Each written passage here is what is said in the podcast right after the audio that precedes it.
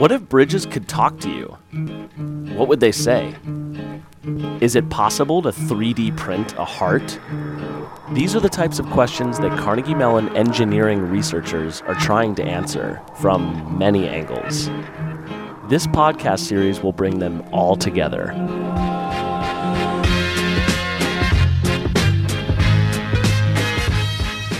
In this episode of Make It Real, we'll be talking about sensors. Not the sensors measuring your driving speed or the sensors in your home's thermostat. We're talking about sensors being used in completely new ways. For example, there's a team of researchers here at Carnegie Mellon using sensors to monitor the structural health of bridges and train tracks. What if bridges could talk? And what would they say? It turns out bridges can talk, metaphorically, of course, with the help of sensors. And they're saying things like, I'm structurally sound, it's safe to drive on me, or I need repair right now. But this Carnegie Mellon team isn't doing this by embedding sensors on the bridges and tracks themselves. With over 600,000 bridges and over 230,000 miles of train tracks in the United States alone, that would be quite an undertaking.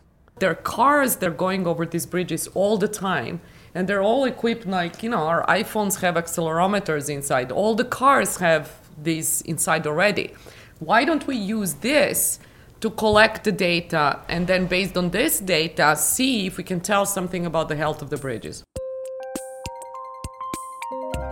my name is Jelena Kovacevic. I'm the department head of electrical and computer engineering at Carnegie Mellon. Professor Kovacevic works with a team of researchers to implement tiny sensors on trains that can monitor the health of its tracks based on vibrations. These sensors constantly monitor the tracks during normal operation. So we put sensors on the Pittsburgh light rail system. They're probably in diameter the size of a quarter, and we've been collecting data uh, over the course of the last year and a half. My name is George Lederman. I'm a third year PhD student in advanced infrastructure systems. Typically, you think of um, before a maintenance activity, the, the, the, state of the infrastructure is bad, and then after the maintenance activity, the state is good. So, if you're able to differentiate between those two, presumably you could do the reverse, and you could say, okay, now maintenance has been done, now it's in a good state, and then after a period of time, it would become in a, in a deteriorated state, and then you'd be able to tell, okay, now this is the time to do the maintenance. So, what we're looking at at the moment is ways that they could optimize the maintenance regime. George says that current inspection methods, visual inspection or by driving an inspection vehicle on the tracks, those methods are too disruptive, too slow, and don't occur often enough. He says these onboard sensors are inexpensive, give lots of data, and transit traffic doesn't need to be interrupted. There's a tunnel which goes under Mount Washington. And this is a, a right of way which is shared by both buses and uh, trains. And there's this one drain where when the buses went over it, they would actually cause the drain to slide around. And sometimes this, this drain would get in the groove where actually the train tires have to go. And so when the buses would hit this drain to the side and the trains would come along, they would like bang into it. And we could see this very clearly, this banging. And the Conductors of the trains reported it, and they ultimately removed the drain and put it in another section of track where the buses wouldn't interfere with it. But we actually saw that banging sooner than the conductors reported it. So these kind of things are exciting. I'm standing here at the South Hills Village station. The train with our sensors aboard is just pulling through. Every noise you hear, every bang, it's hitting a joint or it's hitting the rail. If over time the rail deteriorates, that noise will change, and we'll be able to detect those changes in the signal. Since most smartphones have accelerometers, which measure vibrations, George says there's potential for crowdsourcing.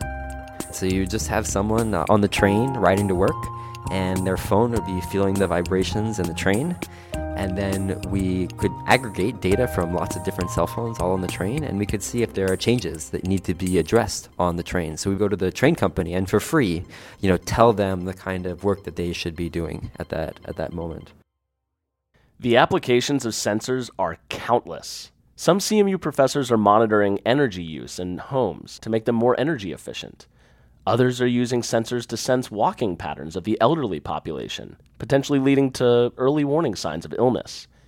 These are just a few examples of many. too many to fit into one episode of Make It Real. There is one professor, though, who's using sensors to tackle another major problem in today's world air pollution. I'm Chinese. I go to China often enough. The air does have a distinct texture. you know, at the ground level, at the level where I'm breathing, how bad is it? That's Professor Pei Zhang. I'm associate research professor at Carnegie Mellon University in the electrical computer engineering department. And he wants to figure out a way to measure air pollution levels, a way that's better and cheaper than what's currently done. You're probably familiar with the current sensing technology, which in essence is a couple million dollar worth of sensor that um, you put maybe a couple in a city. That's probably all you can afford.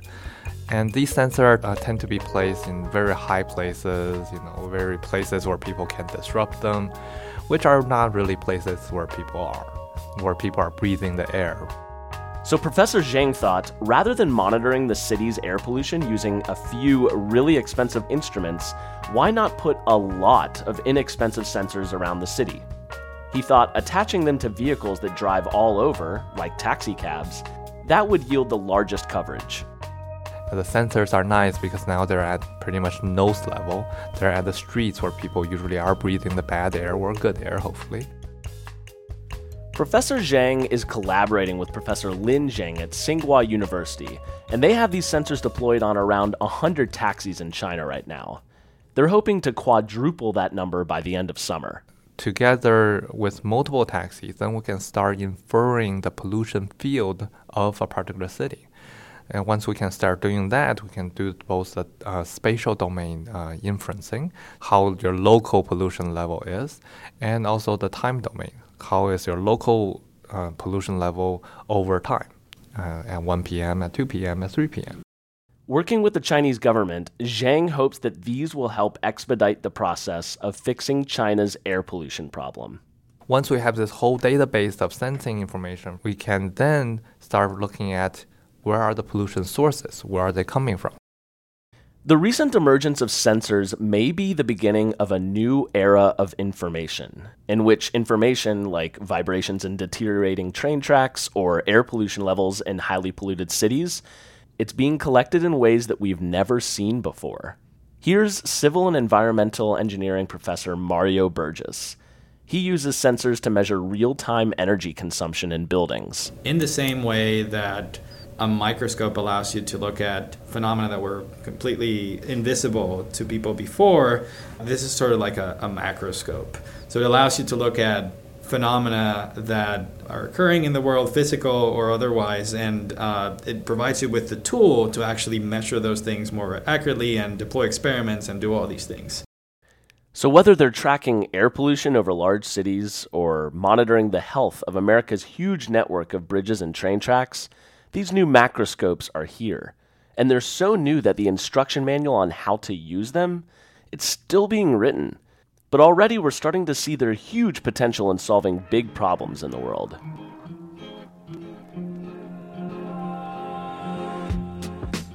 This podcast has been brought to you by Carnegie Mellon University's College of Engineering. I'm Daniel Tkacik.